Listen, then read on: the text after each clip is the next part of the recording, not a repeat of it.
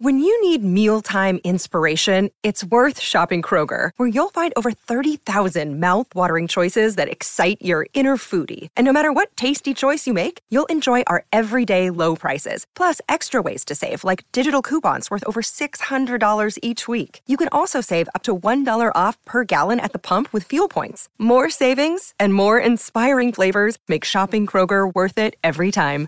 Kroger, fresh for everyone. Fuel restrictions apply.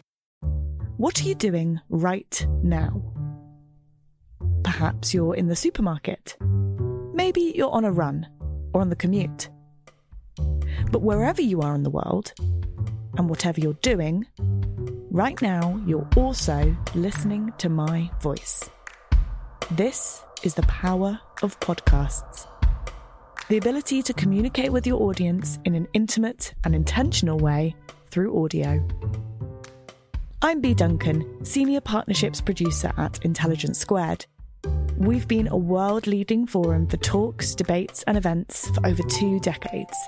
And we also use our cutting edge curation, creativity, and editorial expertise to elevate your brand to new audiences with podcasting.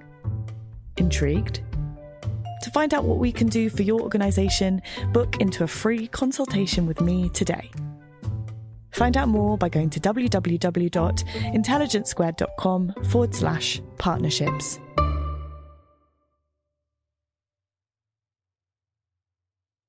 Hello, I'm Farah Jasat, and I'm the producer of How I Found My Voice, a podcast by Intelligence Squared. We hope you enjoyed this episode, but just before the main event, I wanted to let you know that this season of How I Found My Voice is sponsored by The Out, an innovative premium car rental service powered by Jaguar Land Rover. If you live in London, like me, and want to get out of the city for a weekend, The Out is designed for us. It's a premium car rental service without the hassle. Just download the app, book your vehicle, and a car will be delivered to your doorstep within three hours of booking. When you're done, the car will also be picked up from your chosen location. My colleague recently used the service and loved how easy it was. He went on a last minute weekend trip to Brighton using a Land Rover Discovery Sport. They have a whole range of premium vehicles to choose from, including the Range Rover Sport and the all electric Jaguar I Pace. In every booking, you get unlimited mileage, additional drivers, fully comprehensive insurance, and even the congestion and dart charge included. So if you're a Londoner who wants to rent a car in style, download the Out app today. Now let's go to this week's episode.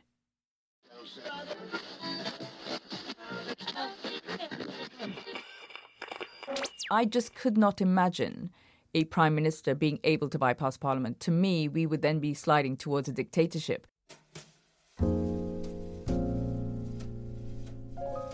I know what happens under a dictatorship. I know the division that happens in a country. I know how race is set against race or people against people. I grew up watching it.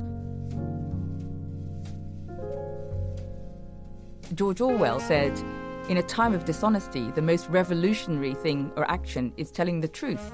And if we are living in a time of dishonesty, then I am going to be a revolutionary because I'm going to tell the truth.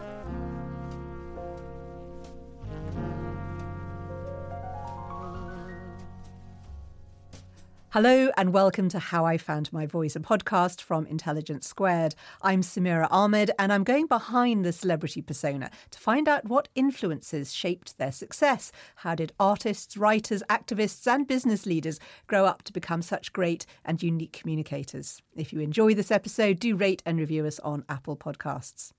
Gina Miller is a businesswoman and a campaigner, most famous for leading and winning two legal challenges against the British government. In 2017, she used her voice to trigger one of the most remarkable challenges in British constitutional history, the repercussions of which are still being felt. She brought a legal challenge through the courts to block the attempt of the British government to trigger the process of leaving the EU without Parliament having the ultimate say. The judges ruled unanimously that Parliament was sovereign, but the decision was regarded by pro leave news media and politicians as a betrayal, and she found herself the figure singled out for hatred and vitriol.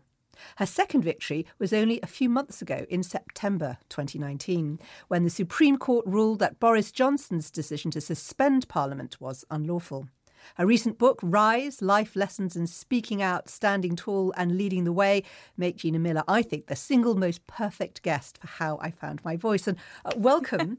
um, in fact, you even talk in your book about the, the actual idea of finding your voice, but I want mm. to take you back to the start. You grew up in what was then a British colony, now Guyana, in the late 1960s and 70s in South America, where your father was Attorney General, very involved in politics, and your mother ran the household. What was home like?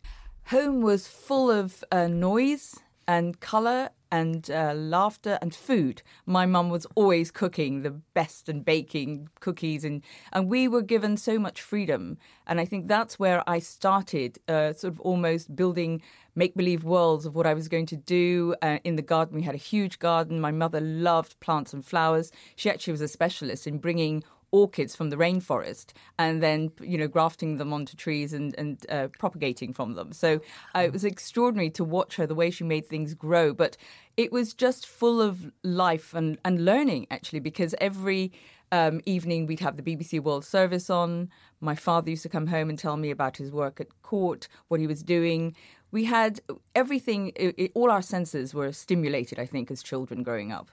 Your father was clearly a major influence. We should say that although he became Attorney General, he'd had, you know, quite a modest start in life, very much a self made man. If, if I ever write a book, and again, if I find the time and energy to do another book, I think I'd love to write about him because you're quite right. He was from one of the poorest parts. It's an area called Berbice, and he was. Um, at the age of 14, couldn't read or write, was serving uh, petrol, saving his money, went to night school, and then became a lawyer and then attorney general. So he was he was extremely calm, very passionate about justice, a very strong sense of right and wrong. But he also had a really special place in his heart for me, and. Um, he would come home, he'd brush my very long hair, and we'd talk about his day. He'd talk about the things he saw and did, and the people who came into his office and he helped. So we had a really strong relationship. And to me, he was the best man in the world. You also had a lot of brothers, so I gather you're a bit of a tomboy. yes, growing up, yes, I, I, have a much younger sister, so three brothers, um, and having all that space and playing outdoors, it was the usual cowboys and Indians, and we didn't have television. Um, one of my regrets is that I got rid of all my Marvel comic books. I, you know, every week we get a new Marvel comic book. Little did I know how much they'd be worth now because yeah. I actually got rid of them. and inter- you read DC because you liked Wonder Woman a lot, who I adored, and I'm really interested in the in the strong women I meet who grew up reading Wonder Woman. Wonder Woman, uh, Black Panther, you name them, you know, all DC, Marvel, um, because we didn't have that television, um, but books and comics and all that sort of uh, imagination. And I think the thing looking back on comic books, which I find really interesting now that I'm an adult, is uh, realizing how many boundaries those comic books actually broke because it was very much about somebody standing up for injustice and defending the vulnerable, defending people uh, who couldn't defend themselves. So it had a very strong sense of, you know, being the hero in them. And when you grow up and that's what you're uh, yearning to read the next week, it does give you a very strong sense of you can be a hero too. And it's interesting how, from a very young age, you have this instinctive sense of justice because you sort of befriended there were obviously there's a great gap between the, the relatively well off and the poor in Guyana and you used to give I think you gave us dress you gave food to a, a child who lived nearby. Yes because uh, I'd come home when my father was doing well and we moved to to a lovely house um, down the street you'd have the children without any shoes playing with the water hydrant when it uh, leaked you know they were uh, street children. Um, and I used to watch them from my from the balcony and feel that it was just wrong that they didn't have things and I did. So I'd give away. So as I said, my mother's cookies, I'd sneak them out and give them away. Um, and being a tomboy, we had our Sunday best, and my mother bought this dress, which I absolutely hated. So I thought, well, I don't like it, but um, it was, uh, you know, the dress with the red patent shoes from Clarks and all the British things that we've got. Yeah. Um, so I gave it away. And my mother used to, I used to get punished because she thought I was the most disorganized child and that I used to lose everything. I'm very organized, and uh, I'd actually giving it. To, I gave it away, and years later, I told her about this um, because we got caned growing up, not because my parents were particularly strict, but it's just the way things were at that time. And uh, I told her that I never lost anything, and. Uh, she said, Well, I would have caned you anyway for lying. And I thought, Well, I would have got it anyway. So so, but it was uh, no. I just I've always had this very strong. I don't know if it's nature or nurture, but I've always had this sense of curiosity and questioning and sense of injustice. You were sent to boarding school in England, uh, near Eastbourne in Sussex, a boarding school run by nuns. And you've always. It wasn't run by nuns. It was run by that when I was in in in um, Guyana, in British Guyana, I went to school run by British nuns. So that was I went to a convent back in Guyana. Right, so it was just a girls' boarding, boarding, school yes. um, when you came to Eastbourne. But you've already mentioned kind of growing up with you know the BBC World Service and this real sense of what Britain was, which a lot of people who grew up in former British colonies have. Uh, This. Most Commonwealth countries Yeah. have that sense of you know the, the almost it's the it's the idol. You know, it's ironic because people think that El Dorado's in Guyana. Well, to us growing up, Britain was El Dorado. So I just wonder what kind of culture shock it must have been with this very idealised view of Britain that you came with. And in a way, I wonder if ultimately that's what led to you later on being prepared to, to bring that court challenge because you had a sense of what British justice and British fair play was. I have to say that growing up with all that colour and freedom and parrots and monkeys, you know, I had a pet monkey growing up, and, all, and to land in Eastbourne in a boarding school was quite a shock. Also because I I was an avid reader of all British authors. I'd read by the time I came to England as 11, I'd read probably most of the Bronte sisters books or most of the Dickens books. So I had a real, you know, I was so excited. So it was a little different from what I was expecting and, you know, from the famous five and all those sorts of things you grew up with. And so, first of all, it hadn't dawned on me that my parents were actually going to leave me oh. because I'd never left home before and I'd always had my my family around me and my parents there. So to be left on your own, it was it was a shock, and that's when I discovered that I had real strength, I suppose, because I had to be brave. It was um, coming from a, a, nun, a you know a convent where taught by British nuns. My English was very perfect. Um, it wasn't couldn't can't, so I sounded very strange. Um, you know, it was more it- it Would was- not, yes, could yes. not, It yes. was it wasn't uh, sort of a spoken English. It was more, you know, learning from a book. And uh, so taught English is very different from actually speaking it. And uh, I just dressed differently. I sounded differently. I couldn't understand how you eat peas with a fork. I remember thinking. How do you do that then? Um, but it, everything was different, and uh, I did feel um, that I was alone. But I had my brother, who was two years older than me, down the road in Eastbourne College. So we kept each other strong and we were very close anyway. But those years made us even closer. Why did your parents send you so far away on your own, do you think? My parents had always hoped that one day we would come maybe to university or sixth form, but never at that young age. But at the time, my father was instrumental in starting a, an opposition party against our then dictator, and he wasn't leading it. He was instrumental in forming it and policies, uh, designing policies and the legal structures of the party. And a very charismatic young man who was going to lead it was killed in a car bomb. And my parents found out that my brother and I were the next targets, or that we were going to be uh, targeted or taken, um, well, in those days, probably killed. So we were snuck away to England, which was a huge sacrifice for my parents, both financially but also just emotionally, to send us so far away. But they chose Eastbourne because it was small distance. They felt we would be safe there. Um, there's an incident that you write about in your book when girls at the school empty the bottle of L'air du Temps perfume that your mother gave you down the sink and refill it with water. And clearly, the perfume is this amazing emotional bond to your mother who you miss. It's such a horrible moment. But the way you handled it when you later confront the chief bully is so surprising. Tell me what you did and why you handled it that way. So the perfume is because my mother wanted something I could dab, and you know it would be the scent of her. So yes, it was very important. And the bottle was so beautiful. I like beautiful things. It had the dove on the stopper, and I always used to watch her putting it on. So it was very, I, you know, for me, it was held so much emotion and so much value. It wasn't just perfume. And yes, they did pour it down the sink. And uh, when I smelt that it was just water, I just knew instantly it didn't have the same sort of scent. I wasn't going to let the girls uh, see me crying, so I went off to the to the toilets and got a towel and just cried my eyes out into the towels because I wasn't going to let them see, you know, see that they had got to me, as it were. But then I started thinking about why they did it and what is it that they were trying to do. And the chief bully, I sort of used to, I watched her for a few days, and I thought, you're not very happy. Um, you're there's something missing, so I'll make you happier. So I gave her a present, a, a, bracelet that my parents had had made for me. And I said to her, This is a present so that we could be friends. And I, she never bullied me after that. And she never actually said anything to me. Um, she never bullied it. But years later, when with all the um, uh, you know the Brexit stuff and everything, the court cases, she actually contacted me and said it was her most prized possession. How interesting. Did she say sorry? She didn't, but she then explained because her parents, who were diplomats, um, hardly ever saw her, forgot her birthday. She was hurting herself, so she was taking that hurt out on me. And that's what I observed. Interesting. I have been amazed at the range of work you've held down uh, when you were young. So you worked as a hotel chambermaid while still at school because your parents, for a while, weren't able to send money for you because No, of um, the situation in Guyana. yes. Yes. What did that experience teach you? Because you talked about how you were so shocked at how filthy you know, rich people would leave rooms. I was it, the whole thing. I found fascinating. I, I always try and I, mean, I'm I'm I am genuinely physically and, and mentally curious about everything, and I just find every what can I learn from the situation. But going, I walked. I, I'd set this plan up that I was going to get myself a job, and so I sort of methodically was going to start at one end of the seafront in Eastbourne and walk down. And the first one I went into was this huge hotel called the Grand Hotel, and they said yes, their jobs go around the back. So I was so shocked that I actually got a job.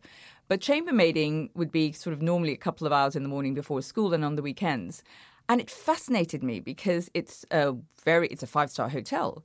And I thought people who come and stay in this hotel will be wonderful people that I can watch and learn from and uh, see what books they're reading next to their beds. And I was just so shocked at how filthy some of the rooms were. And books they'd be reading were like Mills and Boon. And uh, I was, I realized that um, money doesn't necessarily buy you manners or or, or good behaviour. Is is a lesson I think I learned from that. So now, if my children and I, if we were staying in a nice hotel, I always make sure my husband always laughs because I put all the towels in the bath and I get the kids to write a note to the chambermaid, and they just think I'm very peculiar. No, no, no. Good for you. Um, and I do want to mention that you did some modelling for a while. Um, was this in the what, 1980s? Would it been? This was at university because I, I you know, again, it was about money. It was about whatever, Yeah. and that I found a very strange experience. Yes, well, I want to ask you about that because you see, I, I was a teenager in the 80s and I have really clear memories of the few women of Asian heritage that I saw in magazines. It was very exciting to see women who looked like you. And, you know, I know you earned good money. I know you feel uneasy about it, but I just thought you should know that it was a moment where we started to see ourselves represented in magazines. And I suspect I would have seen images of you in fashion magazines and been thrilled. It was quite extraordinary because I'd be um, sitting in front. You literally are treated like a piece of meat or a commodity. I'd be sitting in a casting, and they'd say, "Oh, well, we don't mind having somebody of color, but you know, she's a bit too dark, or we could maybe lighten." It was extraordinary. I'd be sitting right there. Um, or you know we can't have her on the cover of this or this product because you know what would it, you can't have um, uh, coloured women with makeup because then it would put off other people buying the makeup or hair product. It was extraordinary the the conversations I'd be in. So to actually get a job and then be able to represent you know for someone like Monsoon who I did a, a season for. Um, I, I was aware that it was it was sending out a very positive image, which I'm very aware of, of my responsibility, and I always have a very strong sense of responsibility. So even though I hated the job, um, and the money was good, I was also I was doing going to do it to the best of my ability. So it's really great to hear that because I never got any feedback, but I was hoping it would be positive. Yeah, and I know you, you felt you were slightly exoticized Yes. in t- terms of how you would be dressed or the it way was that strange. It was-. I, I always remember one other shoot, and uh, they'd started doing the whole sort of animal print um, uh, sort of material. So that was the one I was going to do for the sh- for that fashion shoot. But what they then did was to put blonde streaks in my hair, so I literally looked like a lion or a tiger. It was the bizarrest look. And in those days, we had big hair, and you know, all layered and very big hair, and I looked like a gone wrong Tina Turner, I think. well, I don't think there's any such thing as a gone wrong Tina Turner.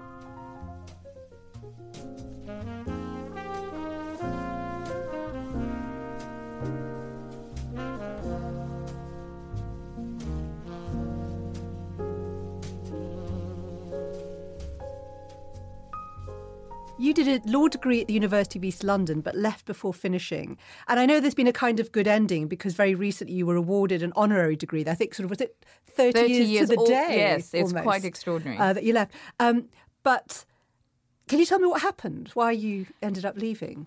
I so wanted to be like my father. So my dream was always to be a, a, a, a I was going to be the best criminal barrister I could be. That was my plan. So I went to University of East London. It was an odd time, I think, uh, in the sort of early 80s, because as women of colour going to university, there was a certain way you were supposed to behave. um, and be part of a group. Was this, dare I say to do with assumptions about being Asian and yes, being Muslim? Yes. Uh, I went to university, and for the first year and second year, by the time I got into my second year and then third year, there was a lot of abuse because why wasn't I joining the Asian society? Why hadn't I not joined the you know, whatever society it was? Um, and why was I dressing the way I was? Why was I not? So I actually, long story short, I was about to take my finals. I was leaving one night from campus to get on the tube from Barking back to to Highbury where I lived, and I was attacked on campus by a group of men, Asian men, who thought that I was, le- you know, I wasn't behaving properly and I was raped. I'm so sorry. Um, so I was then. It broke me for about seven months. Um, sorry, it's still incredibly emotional. Of um, course, I'm, I'm so great. I appreciate so, you talking about but, it. But it's really important because this side, you know, it's, it's it's why I think it's important to talk about it is because there's so many assumptions made, and I think being honest about things is, is the best way of exposing what really is going on, but also helping other people, because you have to understand that prejudice comes from many places and in many forms. There is no one place it comes from, no one place where bullying or misogyny or racism comes from. It comes in all f- sorts of shapes and forms. Um, and that uh, standing up has sometimes its price to pay because I had stood up to this group for a long time. And they, I think the, the thing that really triggered it for them when I was in those all those months, I locked myself in my bedroom for a very long time because I felt so dirty and ashamed. I didn't tell the police or anything. I mean, I just felt they wouldn't believe me. I think what, and I put it together that what had happened was I, I was a real cricket fan. I played cricket for a while, so I was actually at uh, the Oval watching uh, a, a match, England Pakistan match, and I think some of them were there and saw me with my then, well, he then became my husband, but my white boyfriend. So I think that was the ultimate sort of sin, if you like, in their eyes. Um, I just, I'm just appalled at what you've gone through. Um, you built a career in marketing and finance, and I was struck by the 1980s. This was kind of the yuppie dream. um, I'm interested in what drew you into that world because it's a very macho world, you know. And I wonder how far you in, enjoyed it because you had some pretty ghastly encounters. With... oh, I definitely enjoyed it. I mean, I, I mean, I still love working in the world of, of investments because people don't realize that it's actually it's got a huge societal uh, um, vocation almost to help people to look after themselves when they're older. Financial health. I think is just marketed completely wrongly, but that's another discussion perhaps. But no, well, that's um, another of your campaigns. it's another of my campaigns. But uh, so when I was studying marketing, I had I was fortunate to have two wonderful lecturers who also were still working as consultants, very very experienced. So they, they weren't just academics; they'd actually worked in in the real world, as it were. And uh, they ran a little consultancy. And for my dissertation, I said to them I was quite interesting in how in, interested in areas, sectors that were being that were badly marketed and really didn't understand how to connect and build trust with their consumers. And they once jokingly said to me, "Well, that's the world of finance and investments." And so they started telling me they happened to be doing a project on um, the stakeholder pension, which was this idea, crazy idea, that you could sell a pension at a supermarket checkout. I don't know if you remember this. This was a you know Tesco's where they're all going to sell pensions with your food, with your you know weekly shopping um, to people who don't have money to afford the weekly shopping. So the whole thing was quite bizarre. But um, yeah, so I worked with them on that project and I found it fascinating. I really found it. I, I was intellectually stimulated as well as, as I, I, mean, I enjoyed every moment. And so I decided that uh, that's the world I'd go into. When the financial crash of 2008 happened, you and your husband, Alan Millers, your third husband, you'd, you'd taken a break from the city. He was a very well known investment fund manager. You were clearly both successful and you went off travelling with your young children. How did the crash change your life? So we were in Panama, which I have to say several media have said, "Oh, you must have been in Panama because you were, you know." Doing money laundering or whatever. We were actually just traveling in the rainforest. Um, but we got a call on that fateful weekend when the it looked like RBS was going to down, that, uh, that the financial crash was going to start, the banks were going to go uh, uh, under. Um, and we were called on the Friday by our then uh, advisor who said, You've got to come back to the UK. We think everything's going to go. That's the weekend that Gordon Brown then obviously saved the banks then on the Sunday. But we didn't know. And it looked as though we were going to lose more or less everything because we had everything invested and we, we had we had gone away. We'd left it to other people because we were we were taking time out. We'd more or less uh, sort of done a semi-retirement and wanted to travel with the children. And uh, we we got a flight. We dropped everything, got on a flight, came back. The banks didn't go under, but you know the crash was was unfolding, and uh, lots of people started contacting us, because, uh, friends and family, saying they were caught in it. And for the next three months, we basically worked almost like a charity helping people. People lost 85% of their savings.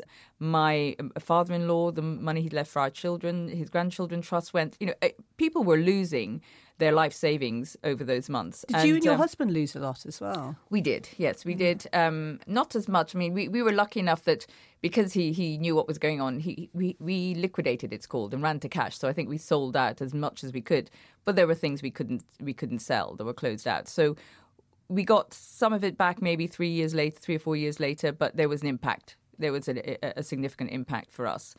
And then when we went off again over that Christmas and we started talking and reflecting, I just said to Alan that I have this terrible feeling that nothing is going to change and that uh, what's caused the crash is just going to be swept under the carpet. So I said to him, We have an opportunity here with your experience and my experience. Um, also my campaigning experience, which I've been doing for a very long time, I said we have a real opportunity here to do something, to not just campaign, but actually to show that a new type of company who can act in the customer's best interest and look after people's money in an ethical way can actually be successful. So that's what we've been doing for 10 years. But in the meantime, also fighting the city because unfortunately, um, my suspicions have come to pass in that not a lot has changed. We have an industry that is so opaque what I find heartbreaking about the whole the way pensions investments are run is that it's people who are doing the right thing. They're being prudent, they're being sensible, they're putting their money away so they're not a burden on the state, and they're the very people who are being exploited and ripped off, and it's mm. just wrong. Well, this sense of, you know, people who are trying to do the right thing and being treated unfairly is such a passionate driver in your life. And I want to ask now about Brexit, because soon after the 2016 referendum, you were approached to be one of the claimants bringing a legal challenge over um, Article 50 and whether it could be invoked without Parliament having final say. Can you just sum up how you came to be involved in the case and why it was so important to you?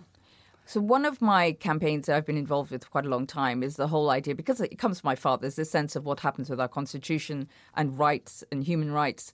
So I'd been looking at the way powers had been changing in Parliament for about 10 years. These things called Henry VIII powers or secondary legislation had been increasingly being used since the time of actually Blair very quietly things had been changing rather than being debated properly and scrutinized by, by our elected MPs. So I was aware of the problem happening. Um, and then to me, the most blatant of all was when the announcement was m- made that um, Mrs. May was going to use what's called the royal prerogative. And I knew what that meant um, because it's used for wars, it's used in the international arena, but you can't use it domestically to, to change people's rights.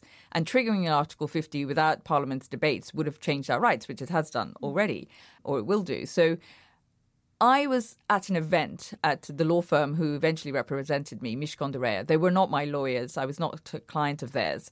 But I happen to be, I'm quite a fatalist. I think things happen and I'm put in positions for a reason. But months before it had been organized that I would be at an event talking about why the diversity dial hasn't moved in the city, because it hasn't.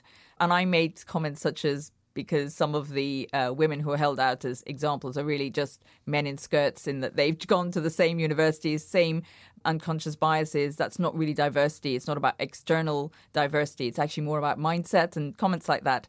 And one of the senior lawyers said to me afterwards, So is there anything else you're passionate about? And we had this quite heated conversation. And I said to him, I think what's happening with, with Article 50, how it's going to be triggered, this whole process is illegal. And he just looked at me and said, Well, yes, it is. We've been thinking the same. So come and join, you know, a conversation, a meeting we're having tomorrow. So the next day, I joined a half a day meeting in the end where they had they did have two existing clients who were thinking of bringing a case so we couldn't decide so i said to them look time is of the essence we all agreed time was of the essence so we said we'll send the letter to the government but not name the claimants so we hadn't decided if we were going to be. It was just we were going to bring an action. So we then got a hearing on the 19th of July. Um, Lord Leveson gave us permission. We didn't even know if we'd get permission to bring the case. And then the backlash started. and the other two decided that they couldn't. And I think it was completely the right decision. They're very well known. Their families would not have been protected. They're um, both men. Both men.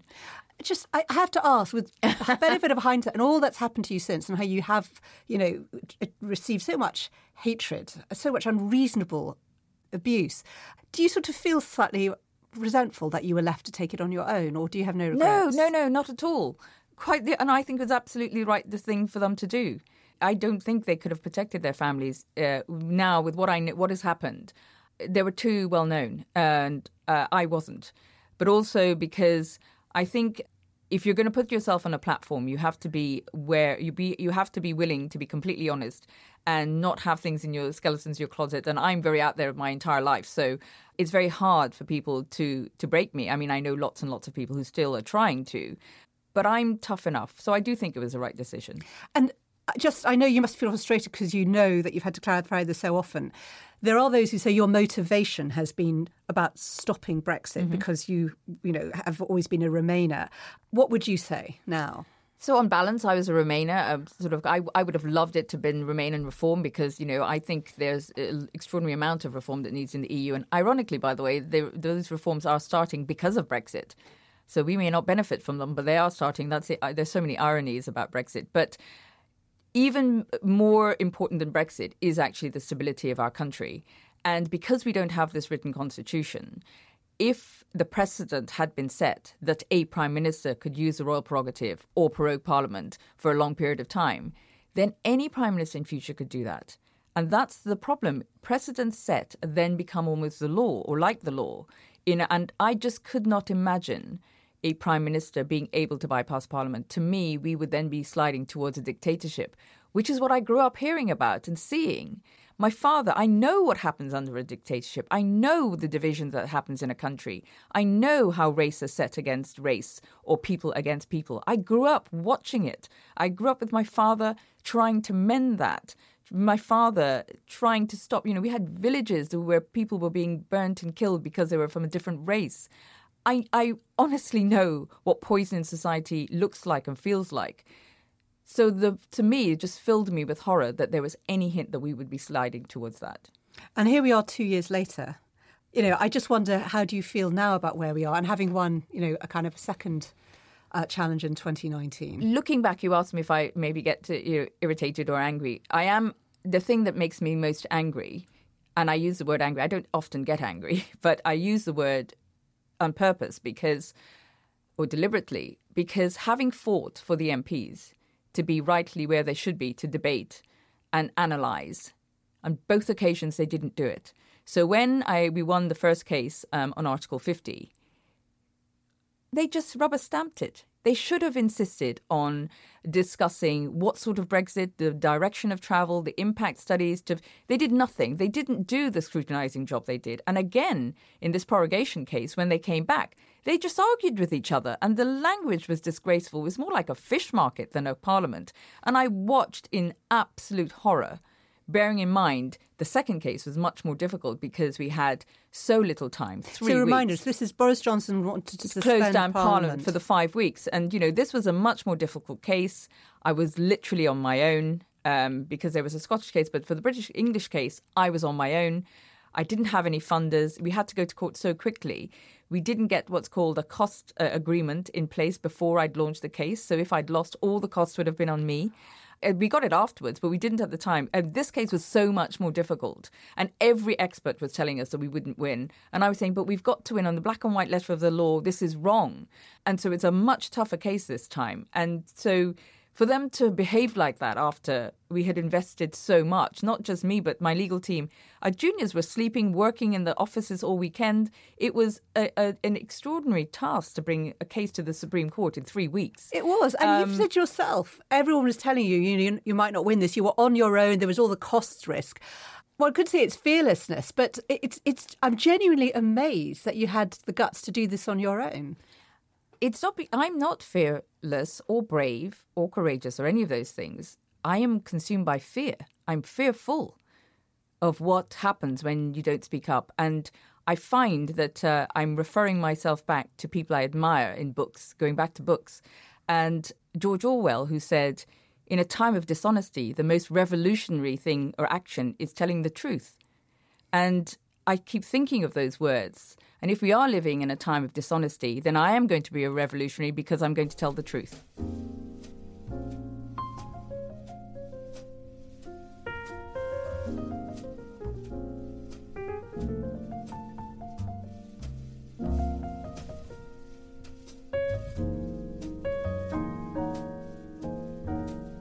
Lady Hale, the judge uh, who proclaimed this ruling, was hailed as a hero. She was an upholder of the law.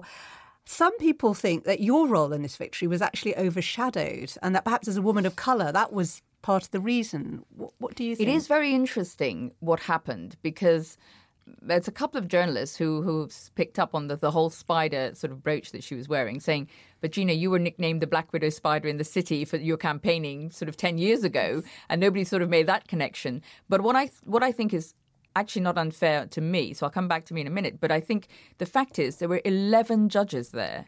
And Lady Hale, yes, is the head of the Supreme Court, but it was a unanimous judge judgment by all eleven judges which is only the second time that's happened. Obviously, the first time, and these are things I'm so proud of, and I hope my father is proud of me. Yeah. Um, is that in the first case it was 11 you know, uh, judges, and now this time it was 11 judges too.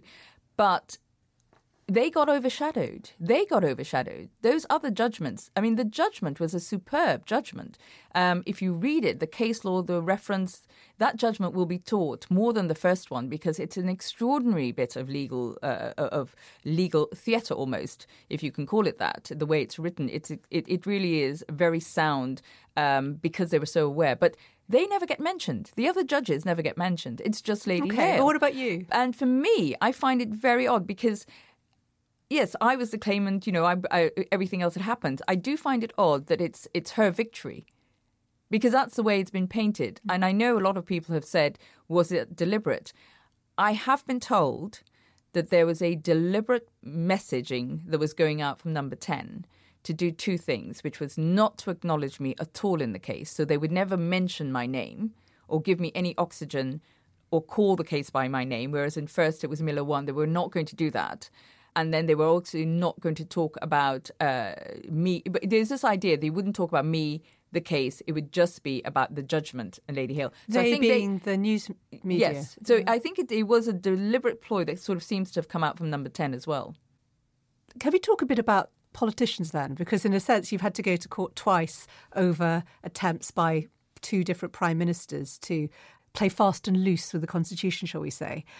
Whose job is it to hold politicians accountable? Because talking to you, I just feel young girl who grew up always hmm. asking questions.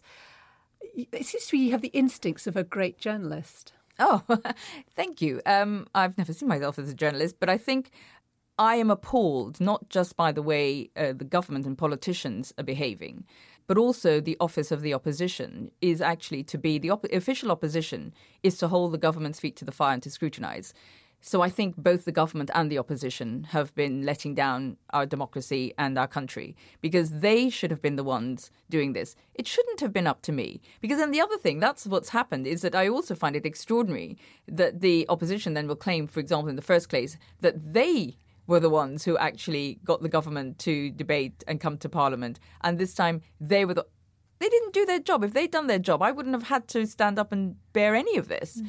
So, you know, it's very, very difficult when you have both sides, if you like. You know, two wrongs don't make a right. And unfortunately, I think that's where we are. Well, the other important player in all this are the news media. The historian Ian Kershaw, in writing Rollercoaster Europe, and would have thought very carefully about this, said of the EU referendum coverage that the BBC, whether through incompetence or a misguided idea of impartiality, failed to challenge the lies of the EU campaign, things like the £350 million a week back to the NHS on the side of a bus. This sense that our news media have been failing at an absolute moment of crisis. Do you think they have? Absolutely. And I'd actually add to his comment about the referendum is also the fact of having given the weighting they gave to Mr. Farage was well, it just didn't make any sense. That's not the what you do. The leader, of, yeah, you, you, don't do that because you know if you look at the UKIP uh, um, at the time and the way they stood as they were not a, a, an equal party. So to give him equal airtime is completely wrong in my view. Uh, a commercial decision there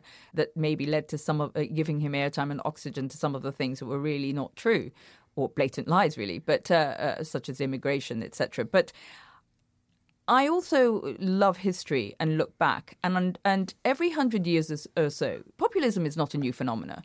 Every hundred years or so, when we get a discontented populace because there is a level of society who have become arrogant, lazy, out of touch, whatever you want to call it, then you set, get this rise of populism. And at those times, what happens? It's almost like a playbook when people are trying to then gain back power, or those who seize the opportunity in the crisis of a populist crisis, who try to then come to power, the three things they do is they devalue ex- experts and academics or anybody who has a voice, a reasoned voice. They take over the media, or they coerce they coerce the media into becoming a propaganda machine. And then the third thing they do is they sow division. So it's always othering. So those three things are actually the sort of almost Janet and John of how you create an unstable society and win from it. And that is actually what ha- I can see happening now. And what I find so dismaying is that media seem to be complicit in it, in that they are allowing politicians to do monologues of a dishonesty, if you like, or half truths, or not answering a question. You think you know, there should be more analysis rather than this is what they say? You know, a journalist's job, as you say, is to in, interrogate, to get the information out to help inform the public. So be it a listener or a reader, you know, it's to translate and investigate and inform what it is that a politician, or actually any situation, it's not about sensationalizing. And my concern at the moment is the way we're reading and consuming news tends to be on a phone. Have you got any examples of, of you know particular moments in this election campaign? If you say we're speaking sort of two weeks still to go till polling day on December the twelfth, of of that kind of coverage that concern you?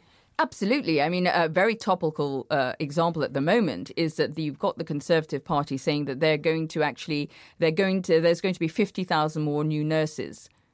Well, they're not going to be 50,000 new nurses because what they've done is they're counting the 19,000 nurses who are already employed in the NHS. So they're double counting nurses who are already employed. So they're really going to try and get 31,000 new nurses, not 50, but they keep going out there and saying they're going to get 50,000 new nurses or that they're going to get 40,000 new hospitals. I mean, some journalists are interrogating um, them. Sorry, not 40,000 new sorry, hospitals. Sorry, sorry, 40, 40 new hospitals. Yeah, that would be amazing if you get 40,000. but 40 new hospitals, and it's really six. And so it's the way they're being allowed to say things. The more you play into people's emotions, that's how they're going to win this election. This election is not facts. It's not about policy. It's actually about using people's exhaustion on Brexit. The country just wants to move on. And what they're doing is exploiting that because oven ready Brexit does not exist. It is a fantasy. Brexit is not going to be over on the 31st of January if you vote this uh, Conservative government in or a Conservative government in, because it's only the end of the first part. We have to go into phase two, which is the difficult bit of, of negotiating a future relationship. And the average time to do that is between five and seven years. So this idea is going to be over is a lie. It is a blatant lie. There is no such thing as an oven ready Brexit. Uh, Mr. Johnson gets away with saying that and is never counted. You've set up a tactical voting site for this election. Tell me about that and how it works. So, Remain United, which is a tactical site I've set up, is now the third time I'm doing this. So, 2017, I felt it was completely wrong because at the beginning of that election, when Mrs. May called it on the 19th of April, she was sitting on, believe it or not, something like a 180 seat majority was the projection. And to my mind, that would have been a, a, almost an autocratic government. We wouldn't have a real democracy if you have a parliament with that huge a majority. So I was very concerned about that. So I set up a tactical voting website. First time it had ever been done in the sort of scale that we did it in 2017 and we managed to engage. We know 6.5 million people tactically voted, but I mean, Mrs. May helped. She didn't do a great campaign, so you know she dented that majority, and a lot of that was about tactical voting. We did it again in the EU elections, and now I'm doing it again because if Boris Johnson has managed to get candidates who have signed up to this pledge that sort of that they will not counter or vote against. I mean, or be themselves almost um, in Parliament, and that's extremely worrying. So I think we need to dent the majority to have a, a, an opportunity to return a parliament that is going to be more representative of the country and is not going to allow them to deny parliament its voice for the next five years. Because if you look at what the manifesto says, page 48 of the Conservative manifesto is very worrying to me because in there they talk about rewriting or looking at the royal prerogative, the way Parliament works, the way the House of Lords works, the Human Rights Act. They're giving themselves a huge amount of power. You then look at that in conjunction with the withdrawal agreement bill, which also has seven clauses that gives the government huge sways of power. And it's a power grab in both those documents. And that is extremely worrying. I just want to go back to something about your tactical voting website. It's not just for people who are Remainers, is it? No, no, it's not. It's not. It's for anybody who is a soft leaver, whoever thinks that um, this withdrawal agreement is dangerous to our country and it's a bad deal. It really is not about Europe.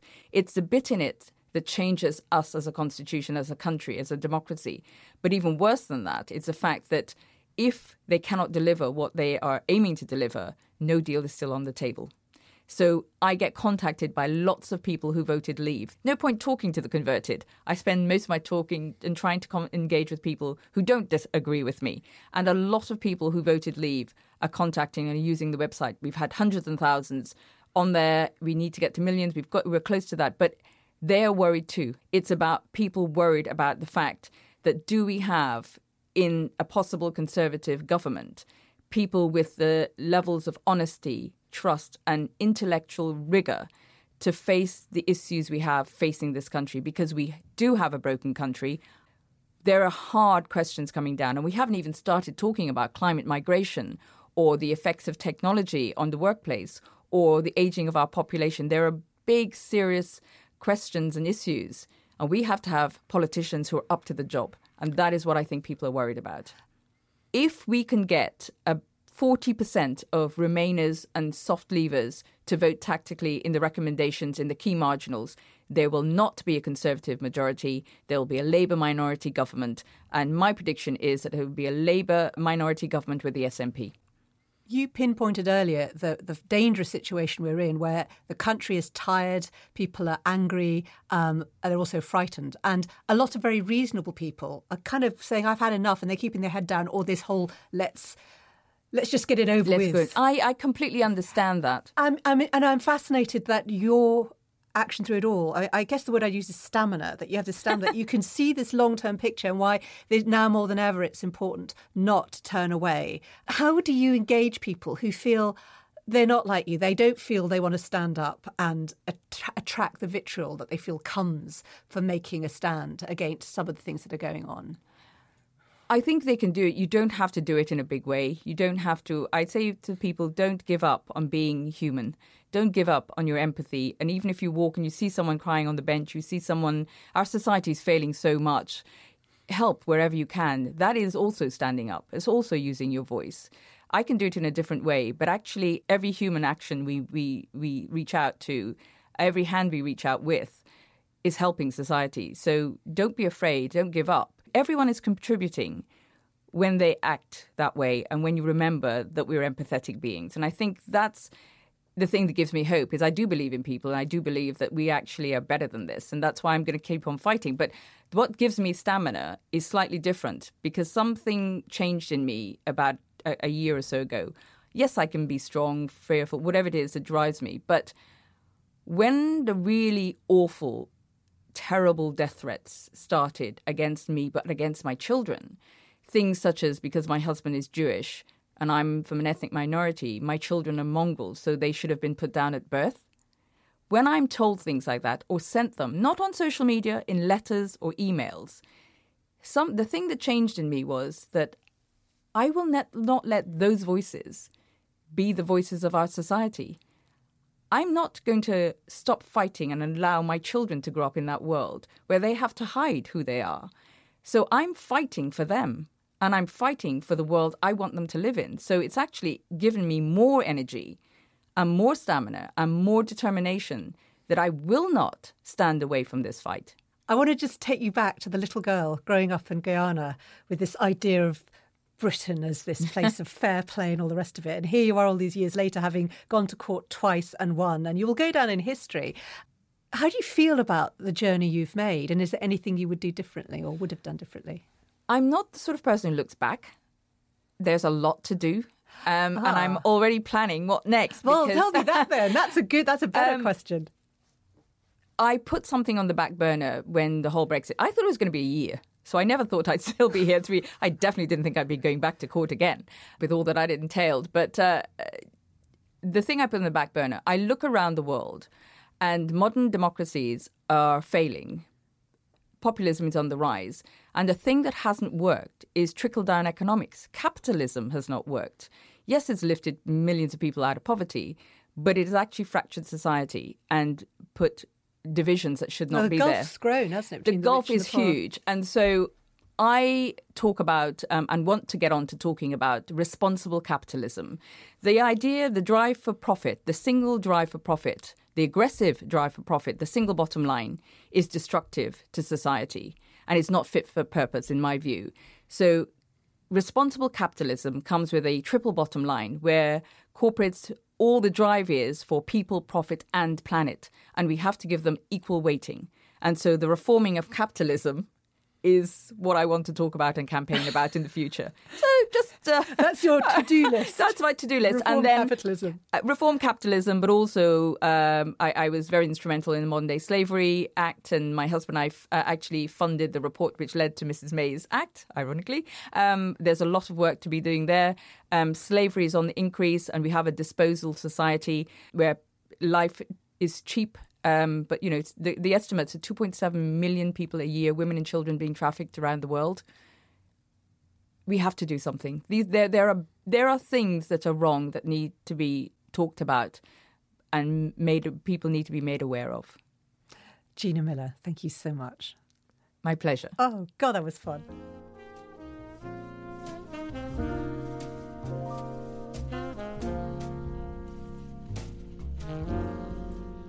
You've been listening to How I Found My Voice. I'm Samira Ahmed and the producer is Farah Jassett. We'd love to hear from you. Let us know what you think of this episode by rating it and reviewing us on Apple Podcasts.